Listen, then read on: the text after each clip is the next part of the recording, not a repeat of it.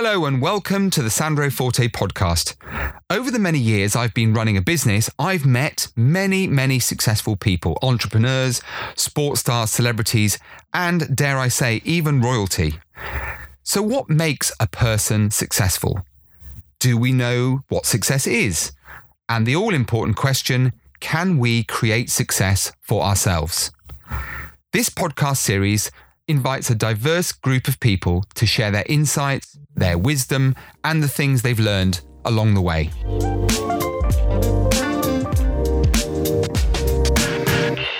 Today, I'm joined by the rather wonderful Tom Keya, and you're about to find out why he's rather wonderful. Tom is the CEO of Berkeley Row International Lawyers.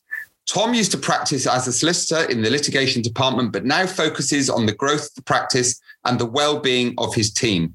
Tom has experience in handling a wide range of litigation cases and is also a regular contributor to international commercial journals. As well as all of this, Tom is an advocate of mental health matters and arranges open talks with professionals who are worried about their mental health. Thank you so much, Tom Keya, for joining us. Uh, a gentleman I met, I'm going to call him a gentleman because he really is one of the loveliest professional people and most talented professional people I've ever had the pleasure of meeting. We met over coffee one and a bit years ago, Tom. Uh, and, yep. and this this podcast had to happen for all the reasons that the listeners are about to find out. So, Tom Keya, welcome to the Sandro Forte podcast. It really is great to have you as one of our guests. Thank you so much for having me, Sandro. I'm very excited about this. I've been looking forward to this for quite some time. And, and uh, certainly that that that conversation we had was uh, that coffee situation was wonderful, and I'm very excited to have this chat with you. Well, I'm going to give you the prize for the smartest dressed podcast guest. No disrespect intended to any of the other guests that have gone before you, but sadly, uh, most of the listeners today won't get to see how dapper you look, uh, but certainly on the YouTube channel they will. So uh, thank you for making such an effort. You've put me to shame. Uh, Tom, let's start with um, with your background. You know, where where did it all start? Where are you from? Tell us a little bit about your family because we, we always love to know a little bit about our guests before we start asking all the important questions. Sounds good. Sounds good. Um, look, uh, I was born uh, in Iran, but uh, I was raised between Iran and uh, uh, London during my first couple of years. So, so I really never really managed to root myself within, within the, the country. And uh, my father was a doctor. He was quite well renowned for what he did. and so he kept on traveling and we kept on traveling with him. But fundamentally, uh, I, I, think all of these stories start when your ambition starts. That that's the reality of it. And you know, we finally made our move to the UK permanently. Uh, and a few years after that, my father passed away and took with him the vast majority of our family's wealth. Now, one thing that, that's quite in tune with my work right now, as well as uh, my family, is that I come from a family of very happy people, an incredible array of you know four brothers, one mom, and, and if you come come come to our houses, our dinners, etc., you just find a lot of laughter and joy uh, within the group. So uh, you know, when my father died, that was a massive hit to the family, both financially and psychologically. I got to see my mom depressed uh, for the very first time. But also, more importantly, at the time, I sort of thought, you know, this is the harsh reality of life. Your father's dead, and now you're broke. Uh, whereas now I see that as the developmental reality of life. You know, you're by yourself in this world. You have to find a way, find yourself, and help others as you do it. So, so I think it all started for me probably properly when my father died. And I was faced with these important developmental realities and ambition basically fired up in me that I needed to go out there and succeed and do something amazing. Mm-hmm. Um, and, and, that's what I did. I think law was one of those subjects that I had a lot of interest in. I'm, I'm a massive history buff and I needed a degree uh, that allowed me to explore history while at the same time have a career at the end of it. Uh, no disrespect to anyone who, who, studied history, all power to you. I love that. Uh, and, and so I entered law. And as I entered the profession, with that burning ambition in me, uh, uh I, I worked through it. I became a very, very young partner in the City of London law firm. But I ended up paying a very, very heavy price for that ambition, for that drive, and for above all of these, ignoring my mental health. But I suppose we can cover that a little bit later. This is more of a intro. we we will indeed, and in fact, in that in that um, in that lovely answer you've just given, Tom, there were yeah. three things I'd just like to touch on, if I may. Um, sure. Uh, one of the things when we first met for coffee uh, and got to know each other, we we ascertained quite quickly that we had lots of kind of there's synergies between us, uh, one of which was losing our father at a young age. Um, yes. I'm, I'm, interested to know, because I'll come on to pick up on the other two things in a second, but I'm interested to know how that kind of, um, you talk about laughter and joy in your family, and we'll, we'll talk about that as well, because that's, I think, an important part of success in, in life and business. Um, the the kind of the, the stereotypical great life, the the mum, the dad, you know, the relative trappings of success, and then that sudden loss. How how yeah. do you how, how do you advise people to to deal with? I mean, we deal with it in different ways, of course. How did you and your family deal with that that shift from stereotypically a good way of living to to tragedy to loss as you mentioned your mum's depression how, how do you how do you deal with that sudden transition from one place in life to another well, I think one of the ways you, you deal with it is to realize, and this is, this is going to sound harsh, but I promise it's going to get better, uh, is to realize that loss will only get harder as the years go by. You'll actually miss that individual more and more as the years go by, and you begin to realize that lacking uh, of that father figure every year of your life that passes, that actually goes up. It doesn't go down. But what does go up quite rapidly is the strength for you to deal with it. So for every one sad that you are, you become five stronger and it, it suddenly becomes something that, that, that empowers you. it becomes something that drives you. How do you deal with it? There is no one way to deal with grief like that. You, you just basically have to let it take its course and in a lot of ways, let it just go through you and see what you can find in this disaster that's going to help you elevate yourself. Uh, it, it, I think the mistake people make is that they expect it to get very easy as the years go by. And actually, when you realize it's not going to get easier, it's going to get harder. So, what can I do to become stronger uh, and better uh, as a person and to, to sort of celebrate that person's memory and to complete their unfinished work. You know, a lot of people like you and me, Sandro, although, you know, I had siblings and everything, we had to become our own father. We had to create this uh, imaginary vision of what would a father advise his son during this period. And, and if you look at the statistics, and I, and I did some research on it. At one point, something like 75% to 80% of CEOs from the FTSE 100 lost their father from a very young age. It is something that can really, really empower you uh, and it's something you just need to accept. That, that that would be, I think, an appropriate response to that. Wow, 75 to 80% of uh, yeah. people lost their father. There is hope for me yeah. yet. Maybe one day I'll grow up to be uh, a, a, successful CEO. You um, are a very just, successful man already. just like you. Um, laughter and joy. I don't yeah. think I've ever heard a podcast guest talk about laughter and joy, interestingly. Um, I, I, I, I, stand corrected if I'm wrong on this. Um, but I love the fact that you've introduced this idea of laughter and joy into your family unit. And I know that the way you run your team is very much about empowering them to enjoy the experience. So let's just talk, if we may, a little bit about laughter and joy, because I think that's a lovely subject to talk about, particularly at the moment. Um, why, why is laughter and joy? Because it's funny, because in my family, I have a very, very close knit relationship with my siblings, just like you've done that whole empowerment thing about becoming the father figure i that resonates with me. I think at the same time you'd agree that there's also a burden that comes with that empowerment. So you know there's this kind of diametrically opposed conundrum in your head as a young child that you're a father figure but uh, at the mm. same time you want to live your life. Maybe we'll explore that as well. But i love this yeah. this concept of enjoyment and embracing life and smiling and and just enjoying the process how how do you how do you do that even in your darkest moments? Well, look, you know, the, the, I'll give. In fact, it's funny you should say this because uh, something very recently happened to me, and, and, I've got to share it with you. And, and, you know, this is something you may think about including this later down the line. Last week, I was turned down uh, by, by, by, by a wonderful, wonderful woman. She completely turned me down. She was like, "Not for me." And as as as I'm listening to the voice note that she sent me, this is not this is word for word what happened. I step on a banana peel and I fall down. Okay. it was a tough day as it was. And, and as soon as I hear this message, I'm like, oh, no, that's not very nice. right. and, and, and, you know, uh, when, when you're down that badly, you've had a rough day, you got turned out, and now you're physically on the floor. The only thing you can do is smile because it just can't get any worse, is it? And, and, and that's when you need to shift your thinking. How much of this do I have control over? The reality is nothing.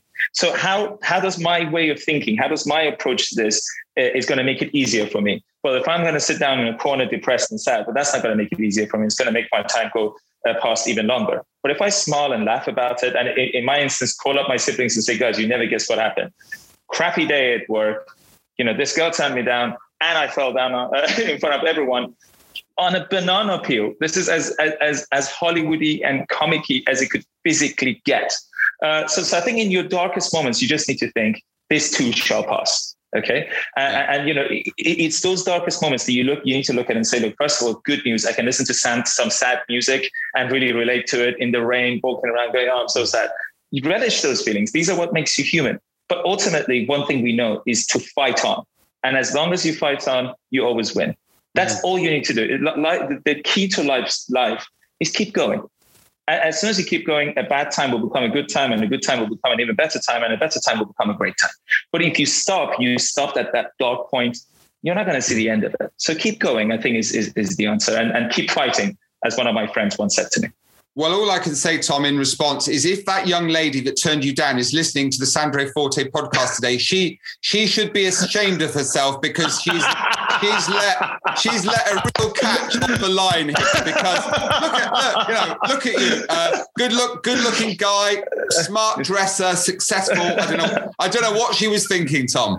Oh, you're um, far too kind. Far too. She was smart. She was smart. She dodged the bullet. uh, yeah, I think I think she's being modest. Um, so uh, you're from Iran, as you mentioned. Yes. Now, Iran is a has a very special place in my heart. I've been there many times before, as you know. Oh, wonderful. And yeah. uh, quite apart from the fact that by the time I left uh, Iran, every time I've been there, I think seven times in the past, I was. It would be fair to say I was probably sick of chicken kebabs and rice. But yes. notwithstanding, notwithstanding, um, a, a, really, really wonderful place, uh, full of color and energy and some of the most beautiful people in the whole world. And I mean, you know, inner beauty.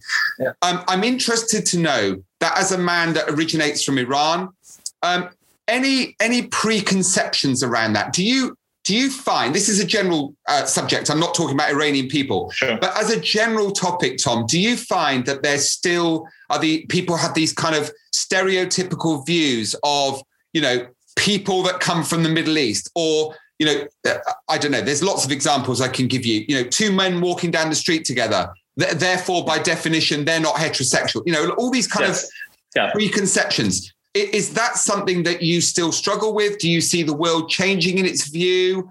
Uh, I don't want to get too political in my questioning here, no, but I'm, no. I'm interested because I, I, I still see it all around the world, and I just wonder how you deal with it. Well, look, I think I think you, you hit on a couple of very good points there, and, and, your knowledge of Iran. I remember when we first spoke was terrifying. It was really, really good, and it was it filled me with a lot of encouragement that people like you exist. I, th- I think there's a dichotomy there in the sense that I am from Iran. I love the culture, I love the history, and I've been there. And you're right, chicken kebabs are the best.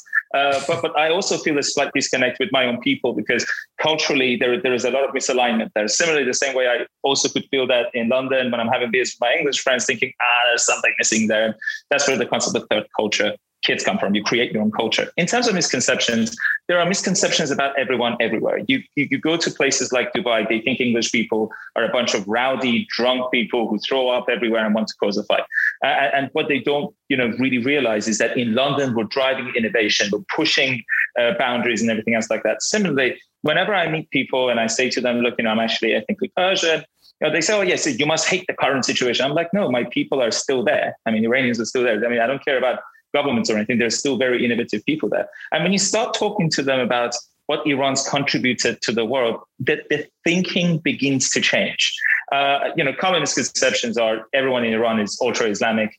Uh, a, a recent study actually by the Washington Post proved that in terms of culture, Iran, Britain, and the West, the people are far more aligned than any other country in the Middle East. Mm. So the people themselves are a lot more culturally aligned to the West. Uh, and you know, when, when, people can't see past, especially in an age, and I, and I, and I hope we can cover this a little bit, bit uh, more further, especially in the age of social media, where that can be used to find, follow, see what people are doing in a particular country.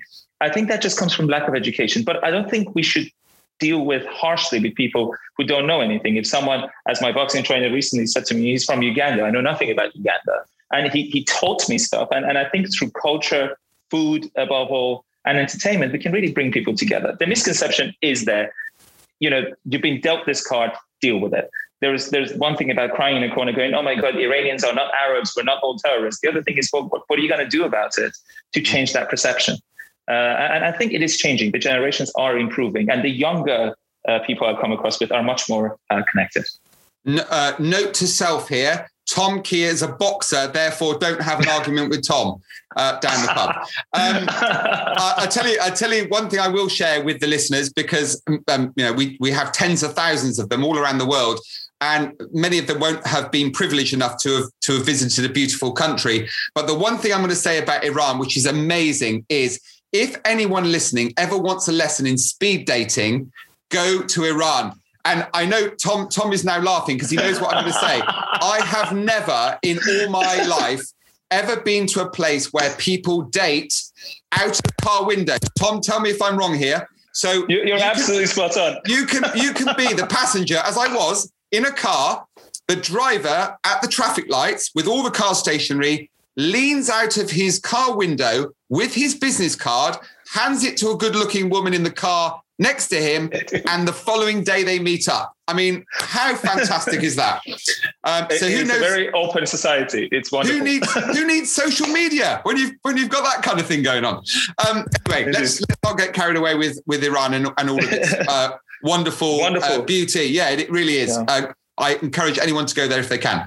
So, um, yeah. mental health. I know that's something that's very important to you, Tom, and, and kudos to you because you know, you're a, you're a, as I said earlier, good looking, successful guy, done loads of stuff, got the world at his feet. Why on earth would you want to help other people? Why on earth would you want to focus on something, you know, uh, as like mental health, though it is very topical and relevant? Um, you are a great supporter and, and fundraiser of a number of the charities which focus on this topic. The obvious question is why? Right. I, I think uh, uh, you always do this section where people overcome things, uh, and we can talk about that later. But it's because I experienced it. As I said, I come from a family of very, very happy people. You know, we jump around, we joke, etc. So to be within that family and within the circles of friends that I was, and go through a mental health issue was complicated because I couldn't really communicate it to everyone. Because as soon as I wanted to say anything, someone would say something to make me laugh. Uh, so it was impossible to do it. But but I went through it um, and you know, once you go through it and you talk to other people about it, you realize actually, oh my God, other people have been through it. They just don't talk about it enough. And you know, when I was going through it at my time, I thought there is no cure to this. I'm I'm stuck with this for the rest of my life. And as I began to talk to people, they introduced me to therapists or whatever methods that they use, and I realized it's perfectly curable. So why is it that we're not talking about it? I'll give you an example, Sandro. 80% of suicides are carried out by men. Mm. Uh, 72% of all homeless people are men. Homelessness is a mental health problem. It's not just a crack problem, it's a mental health problem. So, so, so if this number, this staggering number is looking at us in the face, why are we not discussing it? And mental health is something I support from a wide range of bases. You know, so so I think every aspect of society has to have a mental health arm to it. One example, when my niece uh, Sophia was born, I looked there, I went through this existential moment where I was like, look, how can I make the world a slightly kinder place for her?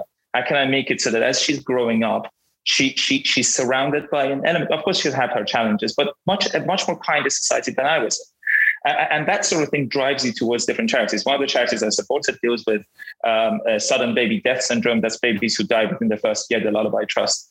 Uh, and you know, the, the, the, second one is the MPS Society, who helped with um, uh, families where the baby is not going to make it, or the child is not going to make it to the two digits years. Uh, and on the face of it, these two charities are dealing with a disease, sudden baby death syndrome and MPS in reality, they are mental health charities. They support the parents through the grieving process, the siblings as they grow up with a sibling that they're going to outlive. Um, and, when you look at all these different things that are happening at the same time to our mental health, why not address it? We've managed to get heart on point. The human heart is right now one of the most advancedly researched organs on the planet. We, the problem, in fact, we're having is that people are living until 120 years old and the other organs we don't know that much about. The heart beats until the very end, but the rest are all failing. Hence, now we're seeing developments in Alzheimer's and how to correct it. Well, why don't we now focus on the mental health elements? Why don't we now focus the thing that's killing more men right now than a lot of other things that are killing us? Mm. Uh, and that, that that's that's why I was passionate about it. And you know, as you know, let, us use the term for for loves. Alpha males, you know, we were the loudest, uh, we jump uh, the highest, and we try and keep keep being center of attention. But if you have that platform, show the weakness, deal with it. Yeah, I think it takes a lot of strength to say I have a mental health problem, and I hope everyone can say that. I hope I hope no one has it, uh, but I hope those that do have it talk about it. Mm. That's a really philosophical view of, of a subject that I think so few people know anything about. I think people perhaps shy away from it, Tom, because they don't feel they know about. It. But the way you've just articulated that, ultimately, as you so rightly put it, you know, if you lose, uh, you know, a baby or a, a, child in its infancy, then the mental, um, the, the, the, the mental debilitation that follows is, is something that people almost ignore because they focus on the, in this particular example, the death of a child, but not the implications and the ramifications of what comes next. So I, I think that is a, a really good way of, of highlighting that it, this is a bigger problem than I think most people think it is. Uh, again, without wanting to get too political about this, what are your views, therefore, on social media? We touched on on those two yeah. words earlier on. You know, I think there's lots of people out there that take social media for granted. We see we see all the great things that social media does, but does social media have an impact on mental health as well, in your opinion? In other words, is it is it a positive influence in our life? Is it a negative influence, or is it a bit of both? I'd say uh, over ninety percent negative influence. Okay, and that's me talking to professionals involved in this, and that comes from education, not from anything else. It's not social media's fault. It's, it's people's perception of social media. Um, but but but I think social media is here to stay, and we must use it. It's a very powerful, wonderful, amazing communication tool. Sandro, I'm sure you've reached thousands of people with, with your activities on social media, and you, have made some amazing differences uh, by, by doing that. And you've probably, as you've done your speeches, been posted about by tens of thousands of people and influence them positively. The problem with social media is people take it as reality. Social media is a form of media. Your newscaster isn't going to turn up to the 10 o'clock news with a whiskey in his hand, hungover, you know, uh, unshaven. He's going to be made up, shaped, well dressed, and then he presents. And that's what people do on social media. They they post, they filter, uh, they stretch the photos to make their legs longer and make themselves look much more beautiful than they are. And they're only going to post about good things. They're never going to post about bad things. And, and, people think, I know this person, he lives down the road from me, she lives down the road from me, and, and, and, and she's living this amazing, wonderful life. And my life is a misery. Not realizing a lot of that is complete lies. It's, it's not real. It's just there to get likes. Similarly, I think another problem with social media is that the wrong messages are being thrown because they're quotes people just want to consume, right? So, you know, I, I, often on my Instagram, I see people uh, write, you know, if if if if your man isn't 100% with you all the time, it's time to get rid of it. And they give these very false, fake fairy tale perceptions of, of what a perfect relationship is. They don't cover all the problems you're going to have with your wife, or the challenges you need to go through, raising kids, sleeplessness, lack of money. All they say is if it's not 100%, get rid of it. And I think these things need to be just matured in social media and gotten rid of. But any psychiatrist and, and psychologist worth their salt is going to say right now, today, social media is playing a very, very negative role in people's mental health. Again, on the perception. My social media, God help you if you ever follow me on Instagram. it, it, it is an absolute crap show. It, I'm just filled with a lot of silly things, making making myself look like a complete fool, writing a whole bunch of things that's just there so that if they click on my name, all they see is a joke that they can laugh about at my expense. Um, and that I think is if more people take that approach or just share very nice, neutral, positive messages, social media can improve, and then we can use that to make impact. Uh, so that, that's what I would say. Long-winded answer, but the answer is yes, negative now. In the future, very positive. I, th- I no, I'm I'm sat here I'm thinking the contrary. I think um, it, you've put that very succinctly, and and I I think back to when we first met, and again to the stereotype that we we talked about earlier, Tom. You know, here I am looking at this smartly dressed guy who's a very successful lawyer, but not talking like a lawyer. But there is a very there's my stereotypical view of, of what a lawyer might look and sound like. So um, you know, and I and I, I have to say I, again, I kind of doff my cap to you um, at, at, the the the level of your and depth of, the, of your knowledge, uh, clearly well thought through, well researched, clearly know your stuff, um, and, and I guess therefore it's no wonder that you have been given the job of developing your your business and implementing growth.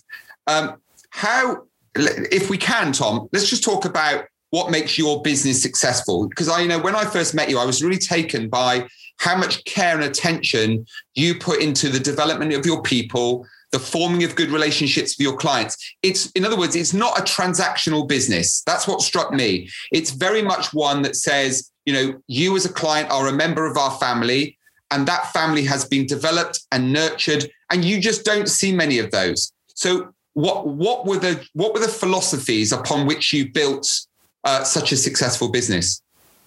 Sure. Um, so, so I, I, you know, the, the, the corporate and the legal elements uh, uh, uh, were passed on to my business partner Mark, who basically managed the you know all the compliance, everything else himself. I said to him, "I'm not interested in any of that. All I want to do is help people become better people. That's all I want to focus on, and that's my role, day in day out."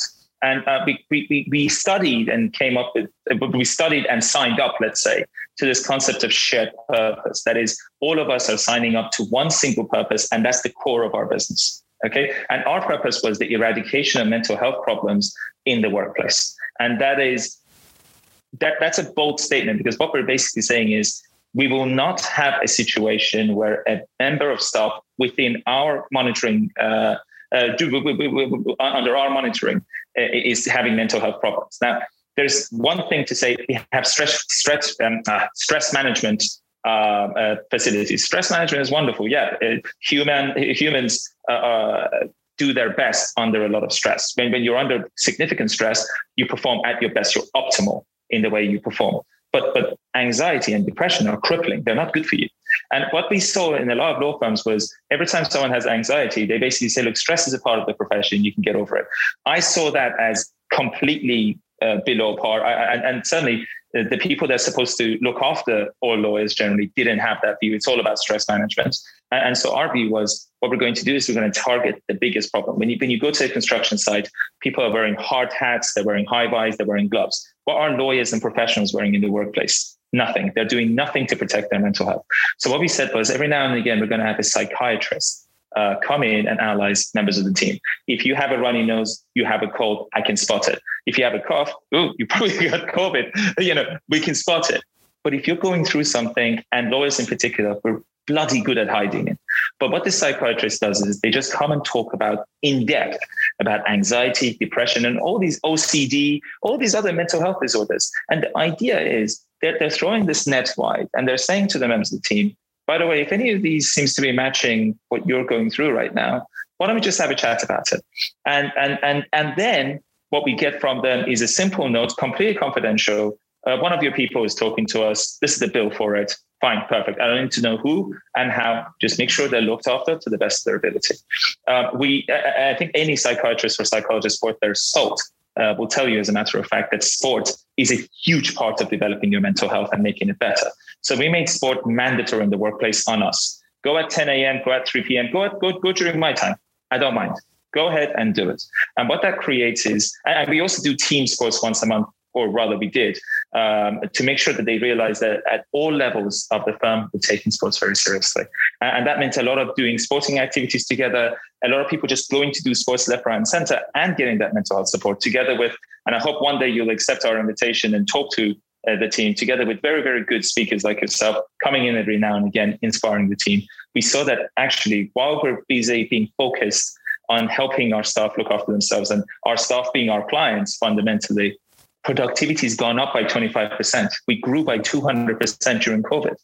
Uh, it, it, we've trained staff to look after themselves. And when they are able to look after themselves, they look after their clients. And whichever client we ever sign up, ever at any point, I say to them, look, I'm not a lawyer. As a matter of fact, I'm there to help you and my team members gel together and to look after you from a mental health level. Litigation, for example, is incredibly stressful. It's, you know, every single day you will get these very harsh, evil letters from the other side. And I'm there to help them saying, this is a natural part of litigation. These lawyers have not been paid to say, hey, we really like your client, but do you mind if we do this and that? They've been paid to scare you. And when you bring this human element, clients signed up to our shared purpose of no mental health problems in the workplace insofar as we can fight for it. Staff have done it. And this collective approach has resulted in higher productivity, happier workforce, happier clients, happy everyone, really. Mm. I really do appreciate, and I, I, know I speak on behalf of um, many, many, many listeners from 48 countries, I think it is now, uh, including Iran, dare I say, yeah, uh, which, is, which, is, great. But I know I speak for all of us in saying, you know, some of the messages and, and thoughts that you've shared today have been have been enlightening because they've been so authentic and so honest. And i and i think what i've picked up personally is this this ability to you know accept what life has to offer and, and the challenges that it throws at us sometimes.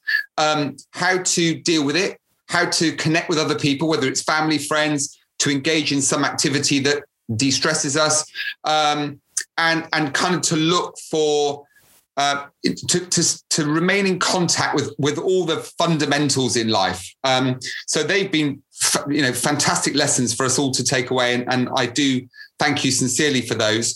Um, tell us a little bit about how we might connect with you if we wish to, because uh, lots of our guests suddenly become very popular because all the subscribers, and there are lots of them, which I'm very mm. thankful for, uh, want to connect. They want to check you out. So, uh, website, Instagram, uh, yeah. Yeah. on the basis that you mentioned earlier that uh, your Instagram posts t- tend to be very self-deprecating. um, how, how, do we how do we find yeah. out about all the crazy things that you're up to? So, um, um, how, how, do we how do we connect with you? Sure, LinkedIn is just Tom Keya website. Uh, it will go to Berkeley Row. Uh, I'm going to be focusing on my own mental health developmental programs coming to the future, but website will be Berkeley Row, which will be on, on everything. And my email will be Tom Keya, T O M K E Y A at berkeleyrow.com.